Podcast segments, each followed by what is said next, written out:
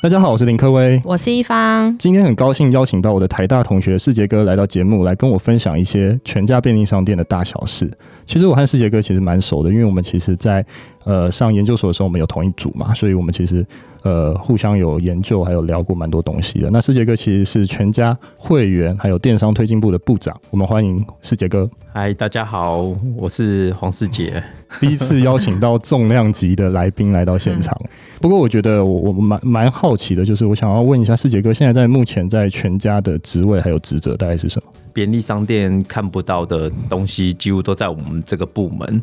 哦，所以我们只要是会员，还有电商、手机 APP、数位服务，几乎都在我们这一个部门。哈，那我现在主要的守备范围就是经营呃全家的官方 APP，然后这里面大概目前会员数有一千三百万人。好，那另外一个就是我们全家的虚拟二楼，哦，就是全家行动购。就是全家的电商平台。我上一次有看到新闻，我有看到说全家的会员应该已经超过了所有的连锁业者嘛，对不对？对，目前以零售通路来讲的话，全家便利商店走的比较前面嘛，所以现在会员数当然在以所有的零售通路来讲是最多的。所以这二分之一的台湾人口应该已经被全家拿掉了。对，可以这么说。哇，真的蛮厉害的。哎、欸，不过这个全家 APP 是什么时候开始？应该是近几年的事情嘛。呃，其实大概发展十年左右，但是我们是从一百零五年开始做一个改版。哦哦哦，是。所以改版之后就会变成有购物，然后也有我们现在所看到的全家的 App。真正全家开始在整合会员，把所有的会员整合起来，变成是都用手机作为会员账号的。这个是从一百零五年开始。对啊，对，当时比如说全家有官方的网页版的呃网站，对，或者是线下有 FamiPort，对，是 Kiosk，或者是当时我们也有 Apple，然后所以各自为王，然后就各自，比如说是用手机也有，用 Email 也有，所以就很纷乱，或者是自建，嗯。好然后，所以当时我们就在一百零五年的时候，对，我们就彻底的来思考说，我们怎么样去布局我们的全家的数位平台。然后当时就开始思考，就是整合会员，然后所以就统一一个账号，用手机号码作为呃每个会员的一个那个账号这样子。但我一直很好奇，为什么当时会选门号啊？就是手机门号，趋势吧，就是趋势啊。怎么说？因为我们在看一百零五年那一段时间，大家可以想一下，因为 A P P 在那个时候并没有很成熟，对。对，甚至那时候也没有所谓的大家很流行吃到饱，哦，所以当时全家那时候刚开始在推这个时候，其实还蛮辛苦的，对，因为对很多的店长要去面销我们的顾客去下载 A P P，第一个就会遇到说什么叫 A P P，他不知道怎么做，对，然后或者是没有网络环境。很多人虽然开始转换成用智慧型手机，但是他没有吃到饱，所以我们还要提供一个就是 WiFi，让我们的店长可以教他怎么样去下载。所以你是说门市还会提供 WiFi 让他去下载这个全家的 App？对，所以当时就看了一些趋势，就认为说，哎，有 email 跟手机门号，但是哪一个是最简单？对我们来讲，我们还要去思考说简易入会这一件事情。对，哦，就是我刚刚举这个情境，那如果你没有智慧型手机，那你怎么加入我们会员？所以在我们柜台的 POS 机，它也扮演一个很重要的角色，可不可以让它简易入会？好，然后你就直接报手机号码。嗯哼，好，我就先。让你入会，好，那最后要开通这个会员的账号啊，那你就会收到一组简讯，你就要点击之后，然后认证，收到简讯之后完成认证，对，我们才会开通你相关的功能。了解，嗯、对，所以目前全家大概有什么样的数位化？就像刚才讲的，可能有 FamiPort，有 App。还有什么样的比较有制度的一些数位化的东西？其实全家的数位平台最早就是店铺的 FamiPort 机台，对，对，在 Kiosk 是大概里面有数十万的商流在里面。对，举凡你生活里面，你政府公家机关的缴罚单的、补单的、信用卡要代收缴费补单的，其实都可以在这一台机台。那最多年轻人使用的当然就是呃 演唱会吗？对，是是好，然后我们最早的电商平台其实是从这里来延伸的。对，在这上面可以预购年菜、母亲节蛋糕，嗯、都是从这台机台上面去做一个预购。但是随着时代的趋势，消费者不可能站在这一台前面去浏览嘛，就还还蛮蠢的一个行为嘛，对不对？所以行动化这件事情就是一个主流，对，所以我们就开始去发展啊，所谓全家行动购这样子的一个平台。当然，我们是跟九一 APP 来来进行一个合作哈。那所以呃，我们现在的 App 大概就有三种哦，一种纯电商的这种购物 APP，就是用全家行动购这一个入口，然后在数位服务上面，就是刚刚这个 Kiosk 的这一些数位服务。我们把它移转成 mobile 版本，就是买 FamiPort APP。那官方的 APP 就是呃全家 APP 的这一颗哈。那所以现在我们也在思考说，要把这三颗的 APP 做一个整合，巨大的 APP。对它，它可能就是一个 Super APP 了，超级 APP。对，大家好像会这样讲。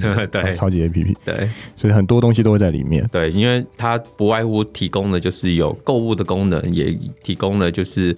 一些我们在官方品牌的一个宣传的一个很重要任务，当然我们也在这个 APP 上面提供我们跟会员的一些互动的一些游戏，对，就是希望说能够呃，你没有进到我们店铺的时候，我还可以持续跟你做一些会员顾客的一些服务。所以游戏等于说是累积点数的方式，去让这种游戏去促进他去消费他的点数嘛？其实全家做最早就是我们直接把几点大家。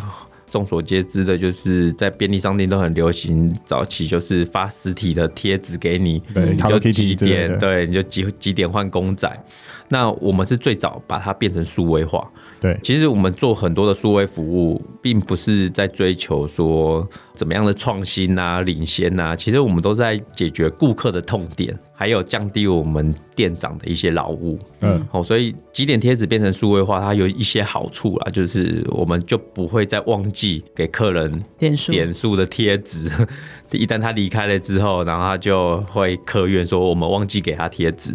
那另外一个就是，当你要来兑换的时候，有些客人可能没有把它贴在几点卡上面，对，那可能就拿着一叠，那全部请我们的店长自己贴。对，哦，那有时候档期快结束之前，我们的店长就要在那边贴贴纸，哦，那个压力就会很大，嗯，呃，劳务就会很繁重。所以数位化这件事情也可以帮助说我们跟顾客的一个购买的体验，对，以及解决我们店铺跟客人之间的一些互动。了解，哎、欸，那其实我我自己很喜欢全家一个功能，就是它可以寄杯，就是咖啡的寄杯。那这个寄杯到底是为什么可以想得出来？我觉得真的蛮酷的，还可以送东西给可能亲朋好友这样子。这件事情其实也是围绕在哦我们服务顾客哦，提供。我们顾客一个很好的体验，以及降低店铺的劳务。怎么说？我们就因为过去我们便利商店常常会卖第二杯七折，嗯、或者是有很多的呃买一送一。那你当下可能喝不完，那你就会在发票上面，可能我们店长就会画正字。对，你一次买五杯 或者买十杯就画正字。但是我们的会员可能就会当下就遇到一个问题点，就是我发票不见，发票不见，或者是。洗衣机洗掉了，嗯、然后再回来跟我们说，哎、欸，那个可不可以帮我还原？还原我的机杯？对，但是这个就很很难去佐证嘛，哈。对。那另外一个就是，对我们店长在做一些库存管理上面，也会有一些问题。对。所以纸本寄杯这件事情，对我们来说哈，我们就希望说能够提供我们顾客跟店长很好的一个寄杯的一个服务。那当然，另外一个概念就是账务的正确性，然后这个我们也一直在思考。为什么？因为便利商店其实加盟主有时候会转换。对哦，你看前面的加盟组呃一直在贩售这样子的一个咖啡转让吗？他们对，就是比如说店铺会转换的时候，转换加盟组的时候，哎、嗯，那前面的店长一直卖。营收都是被前面的店长赚走了，嗯，但后面接店的这个店长可能就要盖瓜去承受前面他卖出去的这些所有的咖啡嘛，哈，对，所以这个也是我们在思考说，哎，如何让账务更正确？哦，那当然另外一个概念就是，哎，转正这个服务也是我们从这个时候去思考的，因为。既然都已经记在云端了，那就可以透过转正的服务，因为我们全省有很多店嘛，好，那所以透过这个就可以，呃，我们的会员就可以把咖啡转给他的好朋友，只要大家都是全家会员的状况下。就可以转。对，所以等于说，假如我今天要转给呃世杰，我就可以转给你。你应该有收到我常常转赠给你的生日快乐的咖啡，有有有，我有收到。对啊，所以谢谢世杰哥。对，所以其实这个东西还是蛮酷的。那刚刚你有讲到一个，我我其实蛮好奇的，他是最后那个全家才会去跟加盟主结账嘛？就是他等于领了这杯咖啡，然后全家再去把钱给加盟主，等于说是最后一礼那个才给他。对，其实很多人都会问我这个问题哦，就是他们会觉得说，为什么加盟主愿意用这种方式哦？呃，我们的竞争同业其实一开始也很搞不懂，说为什么我们可以打通这一个环节哈？因为过去哈，在贩售这个咖啡啊，假设你一次卖十杯啊、一百杯啊，发票当下打出来的时候，其实营收就马上入账入袋了哈。那所以当 A 店卖，B 店要要能够兑换的时候，为什么 B 店的店长愿意去提供这样子的服务？因为钱会给他吗？对，所以我们就我们就在思考说，其实这个也不是很创新的服务，其实我们把它当成就是像团购的概念。对、嗯，你应该有用过，比如说早期的购妈局啊，购妈局，或者是 Coupon 一起 Life 这样子的服务啊，他们大概就是先把这些钱 收进来之后放在云端，但是在哪一家店兑换的时候，就跟这家店结款冲账嘛。对，大概就是这样子一个逻辑嘛，所以我们卖出去的时候，我们就先把这个账记在云端，嗯，哦、呃，到哪一家店去兑换的时候，就把云端的账灌进去这一家兑换的店，因为实际劳务是发生在这一家店啊。对，但是对店长来讲哦，他可能就会面临一个问题，就是为什么我要去卖？因为营收可能不会马上发生啊，是兑换的时候才发生啊。但是因为我刚刚说我可以降低店铺的劳务啊，解决店铺的刚刚的一些困难啊，所以店铺就愿意去去帮我们推动吼。那从另外一个概念来看这件事情，就是店长可能会觉得说啊，从我这边卖出去的，他可能不见得都会回来，会跑到别的地方去兑换。所以我们后来也用一些大数据分析，然后跟我们的店长沟通说，其实。一般的消费者啊，一般的会员，他其实生活圈都很固定，嗯、要么就是在公司，要么就在家里，要么在学校，要么就是就下班之后就下课之后就回家，所以你的生活圈大概就是这两个。对，所以在兑换的这个店铺其实不会很远，比如说科威哥，你会从。台北每天跑到高雄去兑一杯咖啡吗？不会，不会啊，这因为你的生活圈就是很固定的。对，大概就是这样子的一个逻辑。我们用数据去说服他，最后事实上也证明，大概七八成你卖出去的几乎都会回来你的原店兑换。嗯哼，所以等于说他还是会在周遭去做兑换。对，哎，不过很常遇到就是没有兑换的例子吗？呃，基本上哦，我们后来在。前年的时候，我们多做了一个动作，就是让寄杯的这个服务里面，我们增加了一个兑换日期，嗯，让消费者哈有一个感觉，就是这个可能即将要到期了，就促进他来兑换，危机感就对了。呃，就是我们的概念就是，虽然到期了，我们还是会返还到你的钱包里面，我们会换算就是点数吗？呃，换算成那个产品的价值，对，打到你的钱包。但是我们的概念就是希望说能够促进我们的会员啊，赶快来使用。因为我刚刚我说嘛，因为你还没有兑换的时候，这些营收其实是挂在云端啊，并没有真正灌到店铺去啊。我们的店长也没有感受到说营收进来了。对，所以我们用这样的方式，一部分就是哎、欸、跟会员沟通说，哎、欸、这个其实是有期限的，你要享受这个优惠的价格，你就要在这个期限来做兑换。那我想要像刚刚在问过的，就是全家的点数，如果是现在在兑换的话，有什么不一样的方法？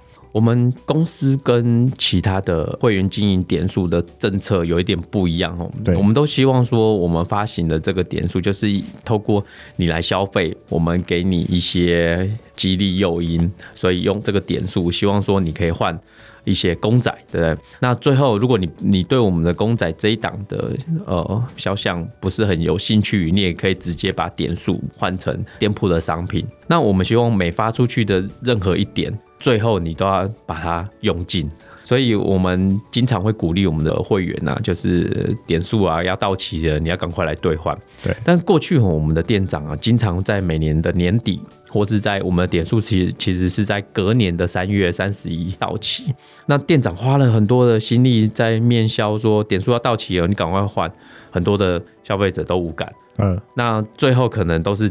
真的集中在最后一天的时候才兑换，那有时候又造成我系统上面的一些负荷压压力。那后来我们就在思考说，那可不可以透过一些游戏的互动，鼓励会员平常的时候就可以来使用？那这个概念就是，我希望说，我们发出去的这一些点数，我们的客人要有感。那他既然如果觉得这个点数是好用的，很好流通，然后可以。兑换他想要的东西，他进而就会再回来消费，然后累积点数，这才会形成一个正向的循环。那我们透过游戏化这个概念，其实最主要的目的就是让消费者觉得占便宜很有趣。哦，比如说扣一千五百点，本来就可以换一瓶那个全家的天然水。但是我透过游戏的概念，你扣一千五百点，你可能有机会可以 double 或赚到三千点。嗯，但是就算没有赚到哦，然后呃游戏失败了，然后你也可以获得一瓶水。这个水就是用我刚刚讲的这个计杯系统，我在你的账户里面打一瓶水给你。对，那你就可以到店铺去换一瓶水。通过这样子的概念，我们的会员就会觉得很有趣。进而他平常的时候就会把他的点数给消耗掉，这是我们公司跟其他公司最大的差异，就是这个行销费用，我们都希望说最后能够回到店铺，回到我们的会员身上，而不是最后会员没有使用，然后这一笔行销费用就少花，这是不对的。你是说很多公司都这样就对了？那其实我还是蛮想问，就是因为我知道便利商店都是想要提升来客率嘛，所以等于说付款还有一些支付系统。这一块到底要怎么提升来客率？其实电子支付这件事情对我们来讲，就是它就是一个顾客忠诚一个非常好的一个工具哈。对，那当然对于我们的会员来说，其实使用电子支付工具这个其实是一个趋势。我们看就是。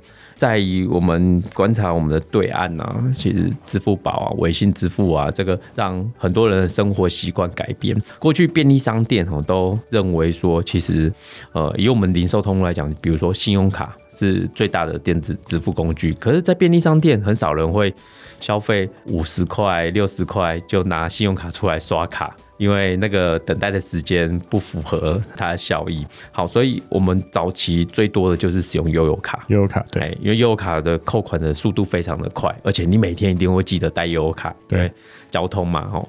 所以后来我们在思考说，哎，其实使用卡片这件事情，一部分会让会员觉得说，哎，在消费上面很便利。另外一个，它也有提高客单价的一个效果。对，好，因为你使用这种电子支付工具，无形中你会觉得很方便，无痛。对，对。那演变到现在哈，mobile 的时代的时候，其实手机支付这一件事情就成为一个主流，所以我们就开始从。交通卡的这种电子票证，好，然后开始移转到，哎，大力的去推，哦，所以现在全家便利商店应该是全零售来讲的话，接受最多元的支付工具，大概有三十二种，哦，举凡像接口支付啊、来 Pay 啊这些，Apple Pay、神通 Pay 这些电子支付，在全家都可以使用，等于说是多开更多的使用支付工具，然后让消费者可以去选，这样对。其实我蛮好奇的，因为我我知道，因为我我有加全家的一些 App 嘛，我知道说其实现在店长好像还有另外一个功能了。那这个可不可以请师姐也解释一下，店长他有什么多的新功能？过去便利商店的店长吼，其实有时候我都会笑称他们就是里长对竞争对手，因为整个里民服务最好的，应该除了里长以外，就是我们便利商店的店长了。他其实每天接触这么多的来客。可能每天就会接触到八百到一千个客人，那这些店长啊，其实对于这种客情的服务，其实做得非常好。我有时候都会笑称他们小数据非常厉害，大数据跟小数据最大的差别，我都说他们人脸辨识非常的、哦、很强。呃，他们今天进来，张妈妈喜欢买包子，再多带一个茶叶蛋，他都知道。对，那所以过去店长对于这些客人进来，他都会。精准行销去面销我们的会员然后，我们的顾客去买一些他觉得适合他们的产品，但是当客人不上门的时候，他都没办法做这一些事情了。所以我们后来，我们店长也自己去衍生出一个，就是他自己去经营他的赖群组，这个都不是我们教他的，都是由店长自发性自己去揪团，把经常。来店铺消费的这些熟客，加到自己的赖群组里面。后来我们也发现说，店长经常在这些群组里面做一些面销的时候，可能会衍生很多的痛点，包括怎么样有效的把这些呃图文呃传到这个群组上面，让所有的他的熟客都知道，然后怎么样去。剖这些文章的时候，不要触法哦，因为毕竟这也是一个开放式的平台。如果你卖的一些产品啊，保健食品有牵扯到医疗效果，其实被截图，这个都是会有一些罚款的一些问题哈。所以我们后来就在思考说，我们可不可以协助店长有效率的在这上面去做一些 PO 文，甚至订单的管理以及发货。还有取货的一些核销的管理，对，然后演变出来就形成了现在的一个全家一的一个平台。等于说它是之后会是一个蛮特别的一个平台。对，就是让我们的店长如何在客人不上门的时候，还是可以继续跟我们的会员做互动。那就是云端便利商店的概念。呃，或许有人说这叫社交电商。嗯哼，对，对，社群电商或社交电商。对，了解。其实蛮期待的，希望这个东西可以。更多更多的应用空间可以产生。那除了刚刚讲到的全家行动购，那全家还有其他服务的一些平台吗？如果用电商平台来看的话，大部分的分法就是有 B to C 嘛，对，然后 B to B to C，还有 C to C 三种平台嘛。哈，如果有经营电商平台，应该就会知道，像购物中心啊、商城啊，或者是一般的拍卖这三种的平台。哈。那全家行动购就是全家官方的购物中心，就是 PC 用的角色。那有一些的卖家，他可能会需要用到开店平台。对，好，我们全家就提供这样子的一个开店平台，就是好卖家或者是好店家跟好开店这三种平台。那这三种平台就是 To B 的，我让一般的卖家可以使用这个开店平台来贩售产品。那它的优势就是使用全家便利商店的物流，对，好，然后可以更经济、更实惠。那我们不会针对这个平台去收取成交的手续费。好，那这三个平台，好卖家系列、好店家跟好开店，这三个最大的差别就是，好卖家它提供的就是一般的基本的呃。产品的上架管理，对，好，然后跟你一定要使用全家的店到店的寄件的服务。